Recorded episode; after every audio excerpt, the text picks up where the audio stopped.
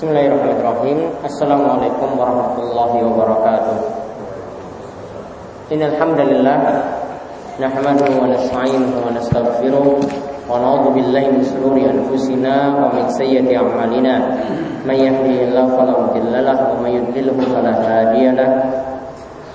hadiya lahu واشهد ان لا اله الا الله وحده لا شريك له واشهد ان محمدا عبده ورسوله اللهم صل على نبينا وسيدنا محمد وعلى اله ومن تبعهم باحسان الى يوم الدين اللهم انا نسالك علما نافعا ورزقا طيبا وعملا متقبلا Ikhwan Fiddin, Ukhatifillah, para jamaah sekalian yang semoga selalu dirahmati dan diberkahi oleh Allah Subhanahu wa taala. Alhamdulillah kita syukur pada Allah Subhanahu wa taala. Pada kesempatan selepas sholat maghrib ini kita dapat melanjutkan kembali kajian kita dari kitab Bulughul Maram karya Imam Ibnu Hajar Al Asqalani yang memuat hadis-hadis yang membicarakan tentang masalah hukum. Yang membuat hadis-hadis yang membicarakan tentang masalah hukum dan kita masih melanjutkan pembahasan kitab sholat yaitu pada pembahasan saat ini adalah pertemuan yang kedua dari pembahasan sujud sahwi yaitu sujud yang dilakukan karena sebab lupa. Sujud yang dilakukan karena sebab lupa. Sebagaimana kita sudah lihat sebelumnya ada tiga macam sujud yang dijelaskan oleh para ulama yaitu ada sujud yang dilakukan karena lupa yang kita sebut dengan sujud sahwi. Ada sujud karena bertemu dengan ayat sajadah yang kita sebut dengan sujud tilawah. Dan ada sujud dikarenakan bersyukur mendapatkan nikmat atau selamat dari suatu musibah yang besar. Nah, kali ini kita masih melihat tentang masalah sujud sahwi jadi pembahasan Ibnu Hajar nanti masih seputar sujud uh, masih seputar sujud sahwi dan nanti akan dibahas juga tentang sujud tilawah maupun sujud syukur. Kesempatan kemarin kita membahas hadis Abdullah ibnu Buhainah. Abdullah ibnu Buhainah, di mana dijelaskan pada hadis tersebut bahwasanya Nabi SAW lupa melakukan tasyahud awal. Nabi Shallallahu Alaihi Wasallam lupa melakukan tasyahud awal. Apa yang beliau lakukan ketika itu saat lupa melakukan tasyahud awal dan beliau sudah berdiri sempurna, beliau tidak kembali melakukan tasyahud awal tersebut. Namun apa? Sholatnya diteruskan sampai tasyahud akhir. Setelah itu beliau ya sujud sahwi dua kali sujud sebelum salam Baru setelah itu beliau salam. Dia dua kali sujud sebelum salam, baru setelah itu beliau mengucapkan salam. Jadi yang kita bahas kemarin, ya sekali lagi diingat, kita membahas Nabi SAW lupa ketika tasyahud awal itu ditinggalkan. Ya, ketika tasyahud awal itu ditinggalkan, beliau lanjutkan sholat. Maka kalau ada yang menemukan kasus seperti ini, jika ada imam yang lupa melakukan tasyahud awal, sekali lagi lupa melakukan tasyahud awal, maka kalau imam sudah berdiri sempurna, maka sholatnya diteruskan. Makmum harus mengikuti imam ketika itu. Kenapa diteruskan? Karena kalau kembali ke tasyahud awal, tasyahud awal menurut mazhab Syafi'i itu masuk dalam rukun atau sunnah. Sunnah apa yang dalam mazhab Syafi'i? Sunnah abad. ya, sunnah abad sedangkan kalau berdiri kita sudah berdiri ke rakaat ketiga itu sudah masuk rukun. Aturannya sunnah jangan dikejar untuk meninggalkan rukun, namun rukun yang terus dilakukan dan ketika itu sunnah ditinggalkan. Maka di situ Nabi SAW meneruskan sholat sampai rampung sahabat tasyahud akhir kemudian beliau menutup kekurangan tasyahud awal tadi dengan melakukan sujud sahwi. Jadi sudah ketutup dengan melakukan sujud sahwi tadi sebelum salam, yaitu dua kali sujud. Nah sekarang kita lihat masih tentang kelupaan Nabi Shallallahu Alaihi Wasallam juga, yaitu Nabi SAW dalam hadis ini diceritakan cuma mengerjakan sholat zuhur atau sholat asar dua rakaat. Nabi SAW cuma mengerjakan sholat zuhur dan sholat asar cuma dua rakaat. Nanti ketika itu ditegur oleh para sahabat, ya. Dan nanti saat itu beliau menyempurnakan sholatnya, menambah kekurangannya, dan nanti ada pensyariatan sujud sahwu eh, sujud sahwi dalam sholat tersebut. Kita lihat hadisnya dari Abu Hurairah. Dari Abu Hurairah radhiyallahu anhu ia berkata, Salat Nabi SAW ihda salatail ashi rak'atain. Nabi SAW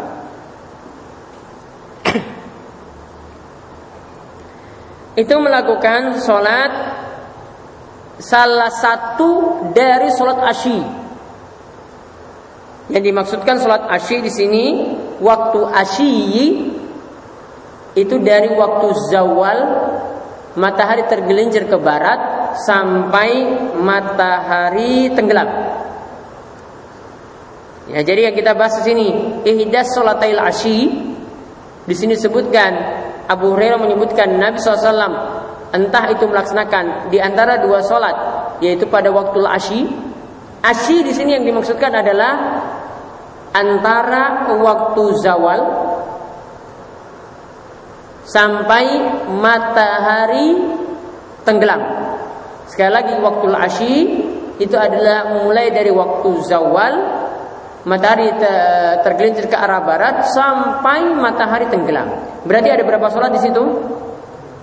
Hah? Ada dua sholat, yaitu sholat zuhur dan sholat asar. Pokoknya di antara sholat zuhur atau sholat asar. Di dalam riwayat Muslim sebenarnya disebutkan itu yang dimaksudkan adalah sholat asar. Pokoknya intinya sama karena sama-sama empat rakaat. Kita ambil hikmah hukumnya. Tanpa kita menelusuri lebih jauh manakah yang Nabi SAW lakukan ketika itu apakah sholat zuhur ataukah sholat asar. Pokoknya sholat yang empat rakaat. Nah kemudian setelah itu ketika Nabi SAW melaksanakan sholat cuma dua rakaat, summa sallama. Kemudian Nabi Shallallahu itu mengucapkan salam.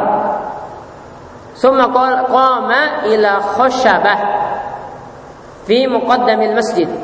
Kemudian Nabi SAW menuju pada khosyab kayu yang ada di depan masjid. Fawadu ayadahu alaiha. Nabi SAW meletakkan tangan beliau di atasnya. Wafil kaum dari orang yang melaksanakan dari uh, orang-orang yang melaksanakan sholat tersebut di situ ada Abu Bakar wa Umar dan juga ada Umar bin Khattab, dua sahabat yang mulia yaitu Abu Bakar dan Umar bin Khattab.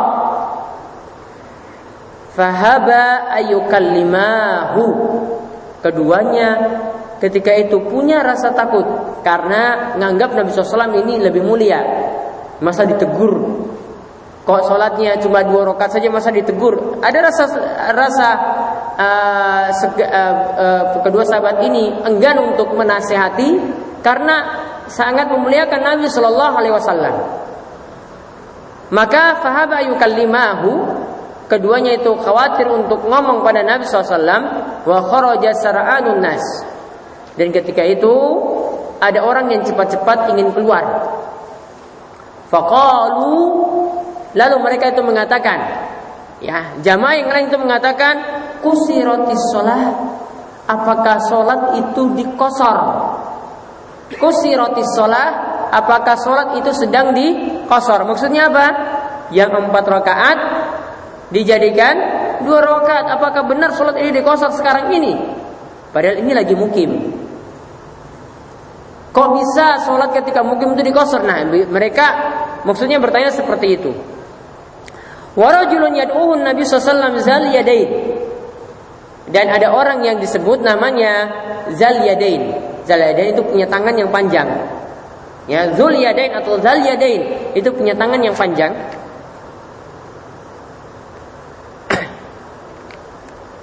Di sini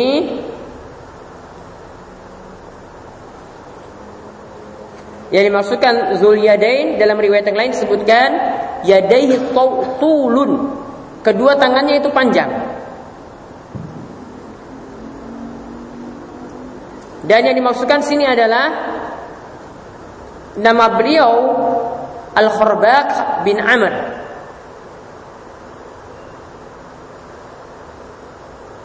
Ya Al-Kharbaq bin Amr. Nama aslinya itu Kharbaq bin Amr, namun digelari Zul Yadain. Yang punya tangan yang panjang. Ingat, gelar seperti ini bukan gelar yang jelek karena dia tidak mempermasalahkan. Ya, Zuliyadain di sini dia digelari demikian itu bukan gelaran yang jelek. Dia sama sekali tidak mempermasalahkannya. Tidak apa-apa dipanggil seperti itu. Nanti kita akan ambil fawaid juga faedah dari e, perkataan ini. Intinya ada orang yang panggil, panggilannya Zuliyadain dia berkata pada Nabi SAW, Ya Rasulullah, an anasaita wahai Rasulullah, anasita apakah engkau itu lupa? Am kusirat ataukah sholat itu benar-benar telah dikosor? Barangkali engkau lupa atau sholat itu benar-benar sedang dikosor. Fakal maka ketika itu Nabi SAW mengatakan lam ansa walam tuksar. Aku tidak lupa dan sholat juga tidak dikosor. Kemudian fakala kemudian dia mengatakan bala qad nasita Ya Rasulullah, engkau sebenarnya dalam keadaan lupa.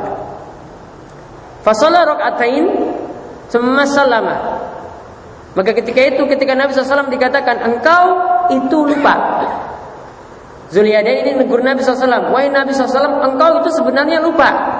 Maka seketika itu juga Nabi SAW mengerjakan dua rakaat lagi. Kan tadi sudah dua rakaat.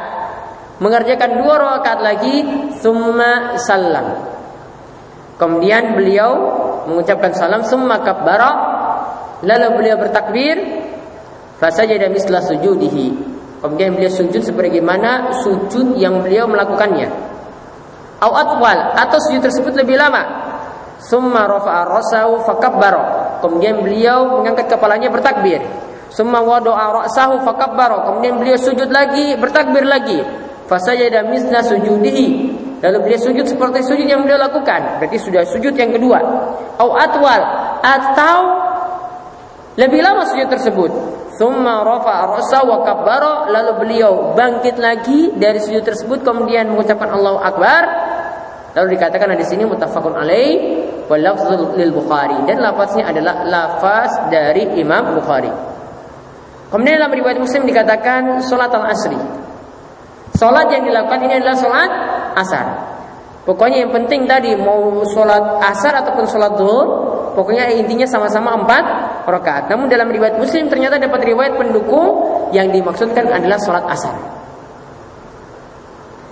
Kemudian dalam riwayat Abu Daud dikatakan Nabi SAW itu menyebutkan asadaqa Yadain. Apakah yang dikatakan oleh Zulyadain tadi yang bilang aku lupa itu benar? Fa'au ma'a ainam yaitu orang-orang lantas mengiyakan berisyarat dengan menunjukkan iya. Yaitu maksudnya adalah naam. Yaitu iya betul. Yang dikatakan oleh Zuliyadain Nabi Shallallahu Alaihi Wasallam itu lupa. Dalam riwayat Sahihain itu dikatakan dengan lafaz faqalu. Kemudian dalam riwayat lain lagi disebutkan walam yasjud hatta yaqanahu dzalik. Dan beliau tidaklah sujud sampai Allah Subhanahu wa taala memberikan wahyu atau memberikan peringatan bahwasanya Nabi SAW ketika itu cuma melakukan sholat dua rakaat saja. Jadi Nabi SAW ditegur.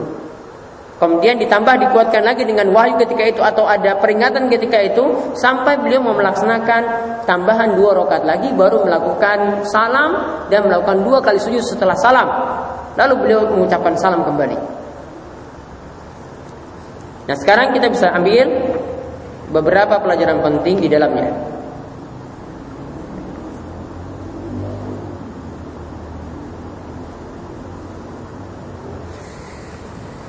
Yaitu faedah yang penting yang pertama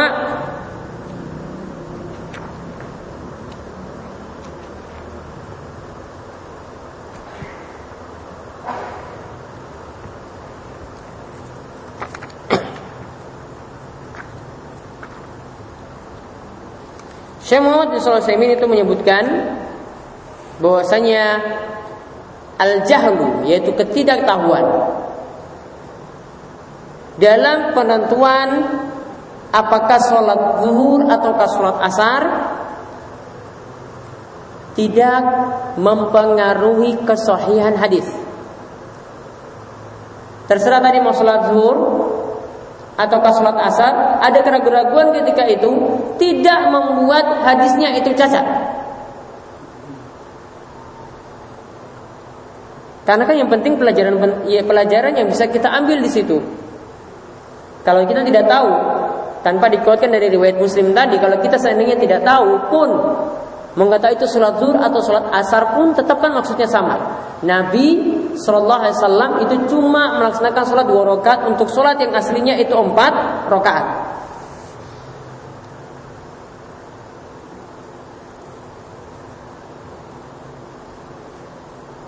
Namun kalau ada keraguan-keraguan seperti ini tidak membuat hadisnya itu cacat. Tidak kita katakan wah ini ada keraguan-keraguan dari perawi di dalam hadis. Di sini tidak ada pengaruh dari sisi hukum. Makanya tidak bisa karena ada keraguan-keraguan di sini penentuan. Kan dikatakan salah satu dari sholat zuhur atau asar. Itu dikatakan sholatul asyi. Maka keraguan-keraguan seperti ini intinya sama sekali tidak mempengaruhi kecacatan hadis. Jadi hadisnya tetap masih dianggap sahih ketika itu.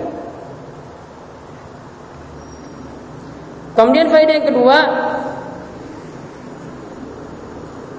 lihat tadi Nabi SAW ketika selesai sholat. Di sini diceritakan bahwasanya beliau sebenarnya dalam keadaan tidak tenang. Karena apa? Baru mengerjakan sholat dua rakaat. Artinya belum sempurna. Dan kalau ibadah, kalau kita ya, melakukan dengan sempurna, pasti hati merasa tenang. Ya, pasti hati merasa tenang. Kita mau sholat zuhur, zuhur empat rakaat, sempurna sholat tersebut, pasti hatinya langsung plong.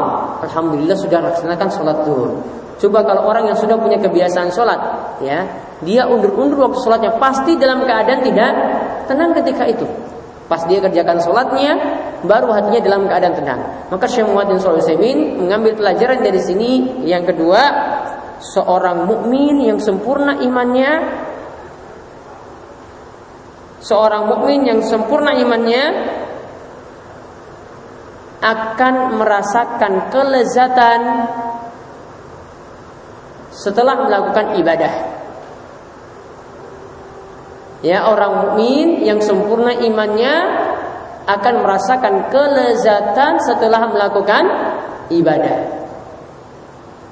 Realitanya seperti itu.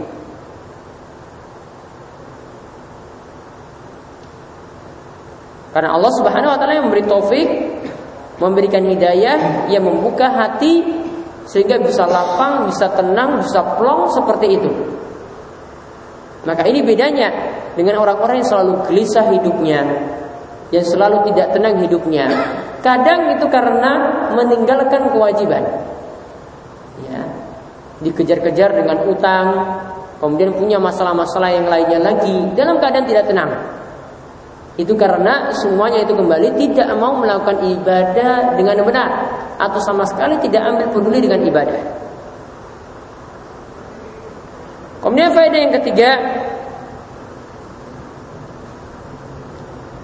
Nabi SAW sangat dihormati oleh para sahabat. Nabi SAW itu sangat dihormati sekali oleh para sahabat. Kenapa demikian? Lihat tadi mereka mau negur Nabi SAW yang lupa ketika itu takut. Karena ada rasa pengagungan terhadap Nabi SAW daripada yang lainnya. Sangat cintanya mereka kepada Nabi SAW. Dan rasa cintanya di sini tadi, kalau ada uh, Nabi SAW itu misalnya lupa ingin ditegur, mereka itu khawatir. Wah jangan-jangan yang negur ini yang salah, Nabi SAW itu yang benar.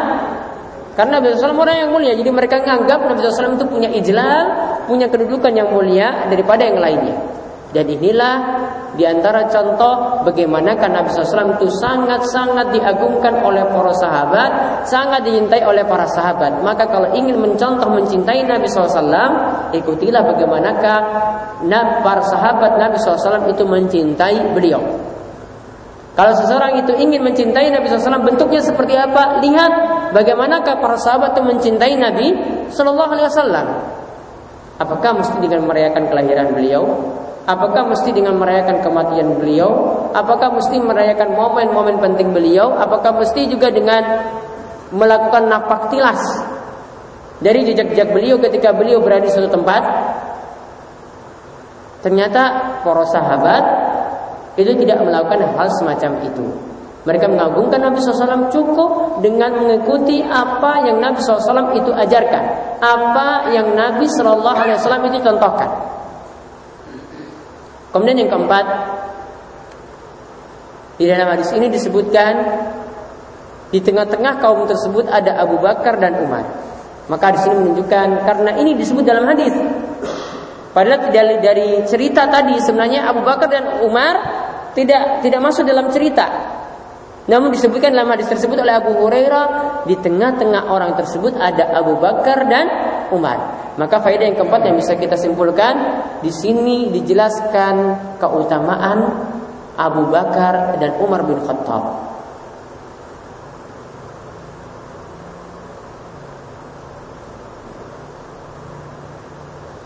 Dan keduanya tadi yang ingin menegur Nabi Shallallahu Alaihi Wasallam, namun punya rasa takut yang tinggi karena yang ingin ditegur adalah Nabi SAW. Apalagi orang di bawahnya yaitu orang-orang yang dibawa Nabi eh, yang orang-orang yang dibawa Abu Bakar dan Umar. Tentu lebih khawatir lagi, lebih takut lagi kalau ngomong dengan Nabi Shallallahu Alaihi Wasallam.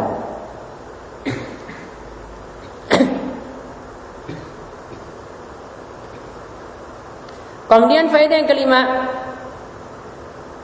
Tadi disebutkan dalam hadis wa kharaja sar'anun nas. Ada orang-orang yang cepat yang keluar setelah selesai sholat. Maka di sini semua Sulaiman simpulkan kalau seseorang cepat-cepat keluar untuk melakukan sesuatu yang penting itu dibolehkan. Sebagaimana ini yang terdapat di masa Nabi Shallallahu Alaihi Wasallam. Ketika itu ada yang cepat-cepat ingin negur Nabi, dan itu sudah sesudah salam. Mereka menunggu Nabi SAW ketika itu. Itu dibolehkan.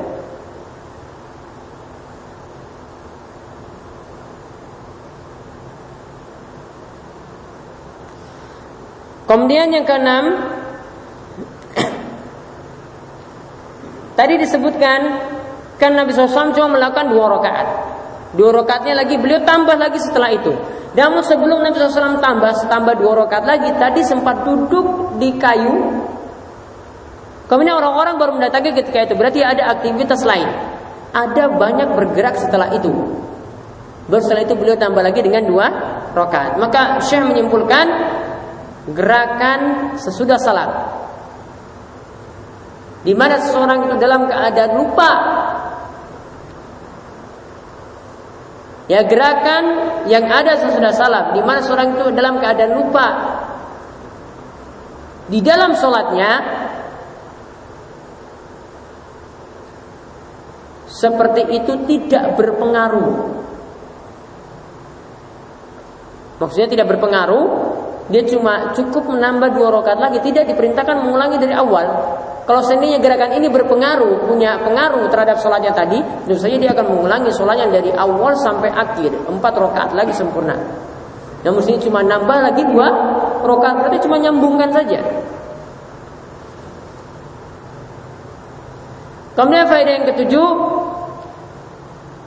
bolehnya memberikan gelaran kepada seseorang dengan gelaran yang dengan gelaran yang tidak bermasalah pada orang tersebut.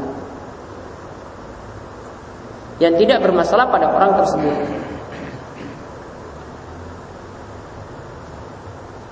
Ya tadi gelaran yang diberikan Zuliyadain dia merasa marah enggak? Enggak. Komentar nggak dengan gelaran tersebut? Tidak. Maka kalau misalnya di suatu kampung ada yang gelari orang lain dengan gelaran yang dia anggap tidak masalah, ya, misalnya bapak kacamata atau bapak kumis atau bapak jenggot misalnya, dan dia tidak menganggap masalah, maka sebab itu sah-sah saja memberikan lakop atau memberikan gelaran seperti itu. Ya, ada misalnya jadi tukang bakso misalnya, cuma dikenal di warganya ya ya tukang bakso atau ada yang punya bengkel. Ya cuma diberi gelaran seperti profesinya. Ada yang jadi tukang becak cuma diberi gelaran seperti itu. Kalau dia menganggap tidak ada masalah ya sudah tidak ada masalah. Kemudian faedah yang kedelapan. Hadis ini menerangkan bahwasanya para sahabat memiliki kecerdasan yang luar biasa dan pemahaman yang bagus.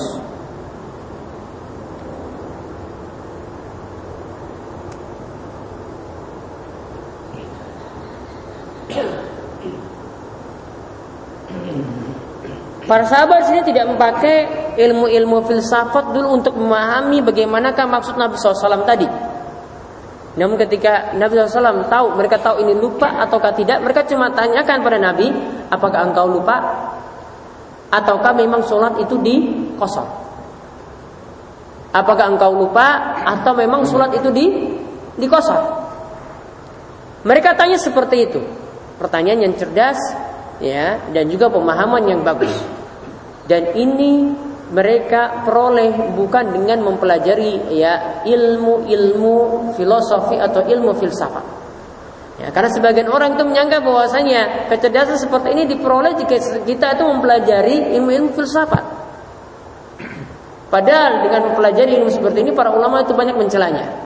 Ya, karena sampai menentang Tuhan, sampai menentang pencipta dan punya pemahaman yang lainnya yang keliru. Makanya sampai-sampai Eh, para ulama itu memperingatkan keras sampai orang yang mempelajari ilmu filsafat itu diperintahkan untuk diarak di kampung sambil dipukul. Ya, diarak di kampung sambil dikumpul, dipukul. Inilah yang diperintahkan oleh Imam Syafi'i rahimahullah.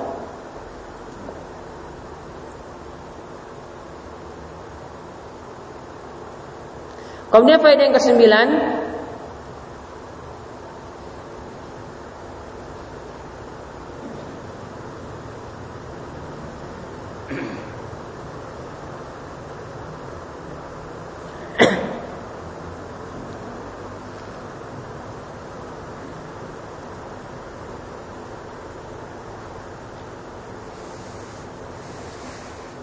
Hadis ini menunjukkan bagaimanakah keutamaan sahabat Zulyadain.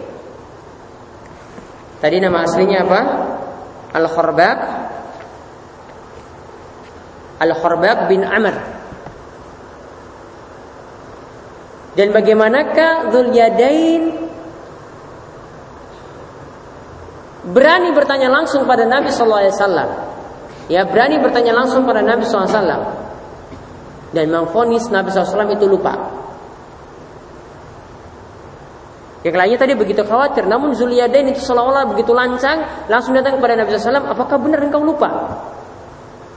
Makanya karena ketika itu Nabi SAW ditanya seperti itu, ya seolah-olah mungkin tidak terima. Maka turun wahyu, ada yang katakan tadi dalam riwayat yang lain dikatakan turun wahyu, atau ada yang menegur Nabi SAW, atau Nabi SAW bertanya pada yang lainnya, apa benar yang dikatakan oleh Zuliyadain? Kemudian orang-orang mengatakan iya, benar apa yang dikatakan oleh Zulyadain. Dia begitu berani dan begitu lancang sekali di hadapan Nabi SAW mengatakan Nabi SAW itu lupa. Kemudian faedah yang berikutnya lagi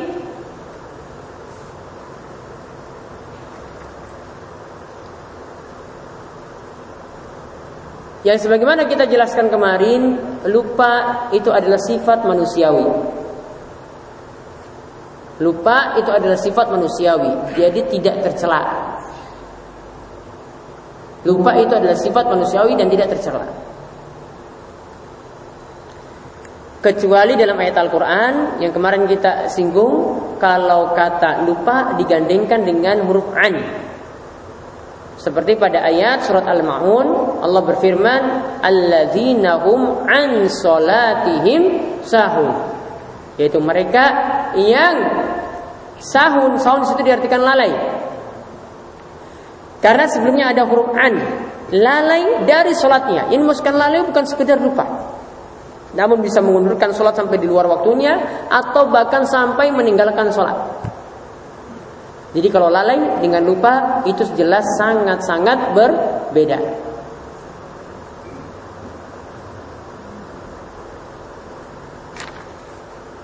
Kemudian faedah yang lainnya lagi yang bisa kita ambil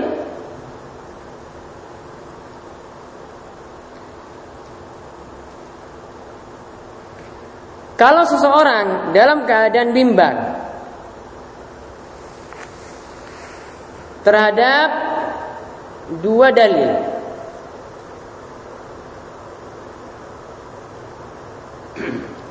Merasa bimbang, bingung terhadap dua dalil, maka hendaklah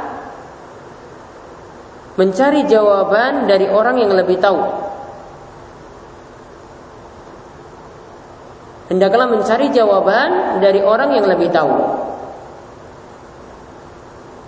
Dan lihat sini para ikhwan sekalian lihat Nabi SAW saat Zulyadain menegurnya, apakah benar engkau lupa? Apakah uh, ketika itu Nabi SAW uh, dikatakan oleh Zulyadain, engkau itu lupa? Kemudian Nabi SAW tanya kepada para sahabat yang lainnya, apa benar ini perkataan Zulyadain? Ya, jadi beliau cari tahu dari yang lainnya. Apa benar ini perkataan dia? Saya itu benar-benar lupa. Cari pada orang yang lebih tahu.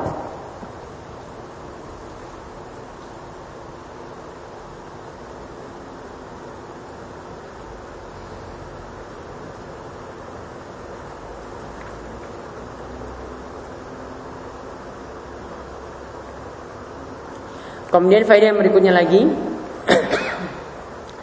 Jika lupa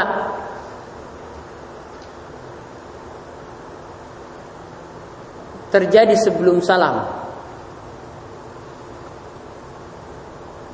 Dan sebelum sholatnya itu sempurna Lalu mengingatnya dalam waktu yang dekat. Ingat ya tadi cuma Nabi SAW pergi ke, ke depan depan masjid, ada kayu di situ, kemudian bersandar di situ. Waktunya sangat-sangat dekat. Lalu melanjutkan lagi untuk sholat. Lalu melanjutkan lagi menyempurnakan sholat.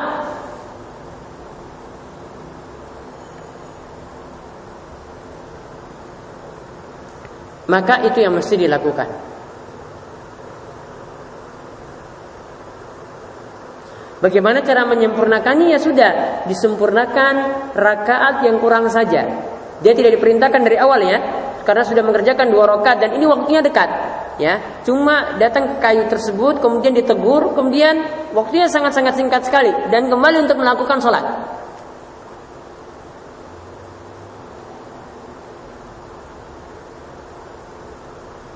Padahal sudah ada gerakan, Ya, padahal sudah ada gerakan cuma menambah saja dua rakaat. Dan para ulama menjelaskan bahwasanya ini masih dibolehkan ada aktivitas yang lainnya selama lupa tadi. Ya, belum ada yang menegur selama wudhunya belum batal. Ya, selama wudhunya itu belum batal. Jadi kalau misalnya sudah salam, lupa dua rakaat tadi, keluar ke pintu sana kemudian kentut di sana, berarti kan batal. Berarti sholatnya harus diulangi dari awal. Kalau ini tidak batal, cuma melanjutkan saja. Tambah dua rakaat lagi setelah itu.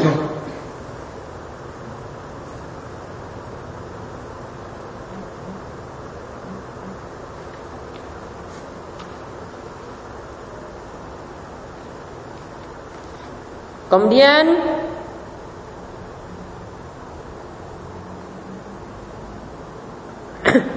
Faedah yang berikutnya lagi sujud sahwi dilakukan sesudah salam.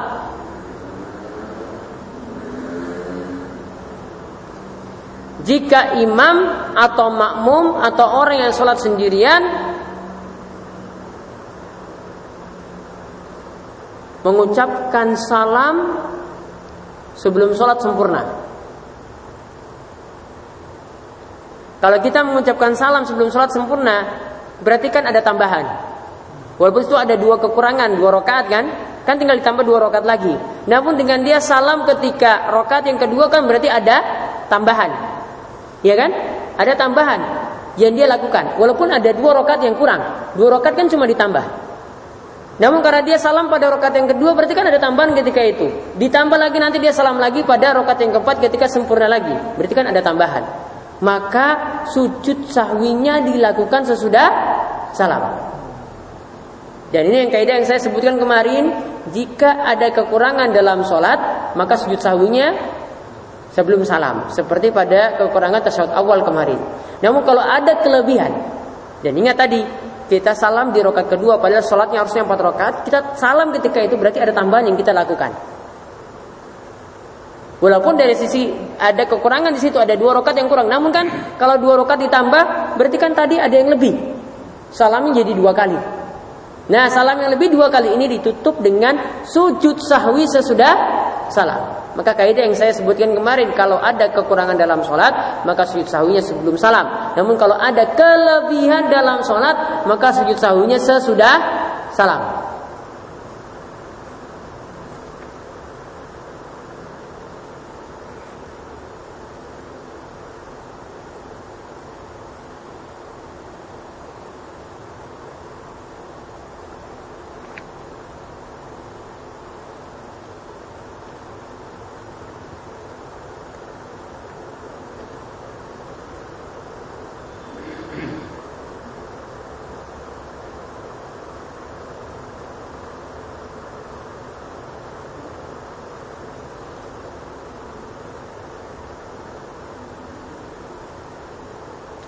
Jadi berapa kali Nabi SAW melakukan salam dalam sholat tersebut? Hmm? Nabi SAW berapa kali salam? Salam yang pertama tadi ketika lupa. Salam yang kedua tadi ketika sudah tambah lagi dua rakaat salam. Salam yang ketiga setelah sujud sahwi. Karena sujud sahwinya dilakukan setelah salam. Salamnya tiga kali.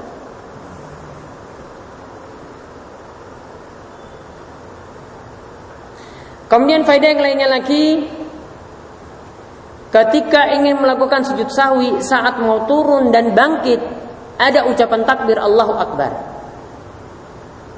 Ketika ingin melakukan sujud sahwi saat mau turun dan bangkit dari sujud ada ucapan takbir Allahu Akbar sebagaimana disebutkan dalam hadis Zuliyadain ini.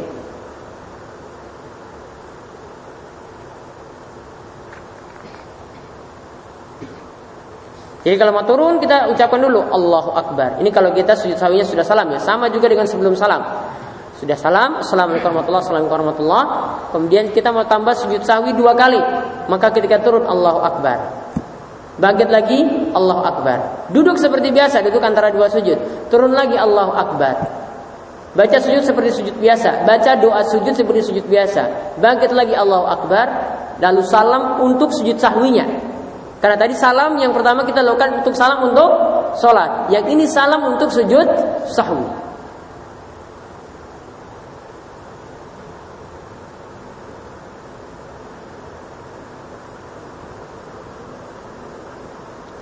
Kemudian faedah yang lainnya lagi Lamanya sujud sahwi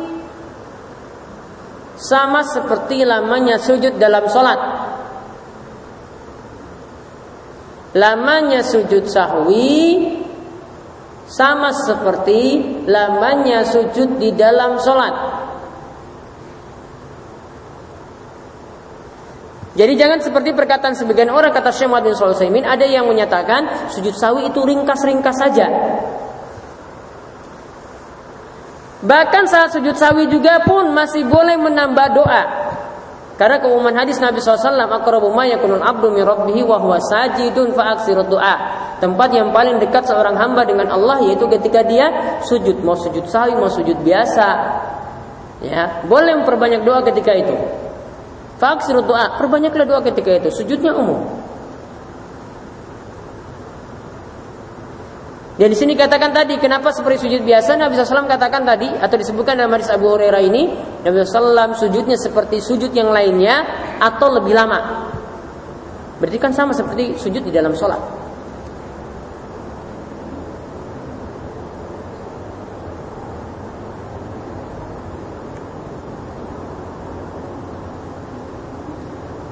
Adapun bacaannya seperti apa? Yang lebih tepat dari pendapat para ulama adalah bacaan sujud sahwi sama seperti bacaan sujud biasa. Yaitu kalau kita baca ketika sujud biasa subhana rabbiyal a'la, nah itulah yang kita baca ketika sujud sahwi. Adapun hadis yang menyebutkan doa sujud sahwi yang khusus, hadisnya dhaif, lemah. Atau diperselisihkan kelemahannya.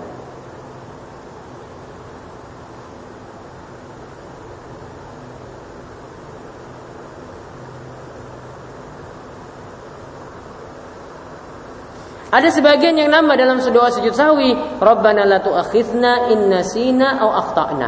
Ya Allah, janganlah hukum hukum kami ketika kami lupa atau kami itu keliru. Ada yang baca doa ini kan pas kan artinya kan? Namun walaupun pas ya atau dipas-pasin dengan ayat tersebut atau doa tersebut tetap ya tidak jadi tuntunan. Karena kalau kalau menyatakan ini adalah bacaan khusus untuk sujud sawi tetap harus dengan tuntunan dari Nabi Shallallahu Alaihi Wasallam. Kemudian faedah yang lainnya lagi berbicara setelah salam. Untuk sholat yang belum sempurna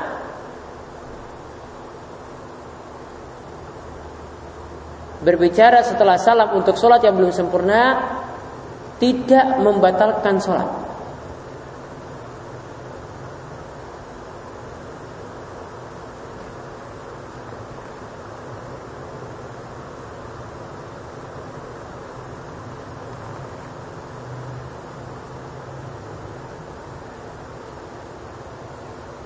Tadi padahal ngobrol sama Zuliyadain tadi tanya jawab dengan Zuliyadain. Zuliyadain nanya, apakah engkau lupa wahai Rasulullah? Nabi SAW jawab lagi. Ngobrol ketika itu. Salatnya yang tadi tidak batal. Cuma ditambah dua rakaat saja.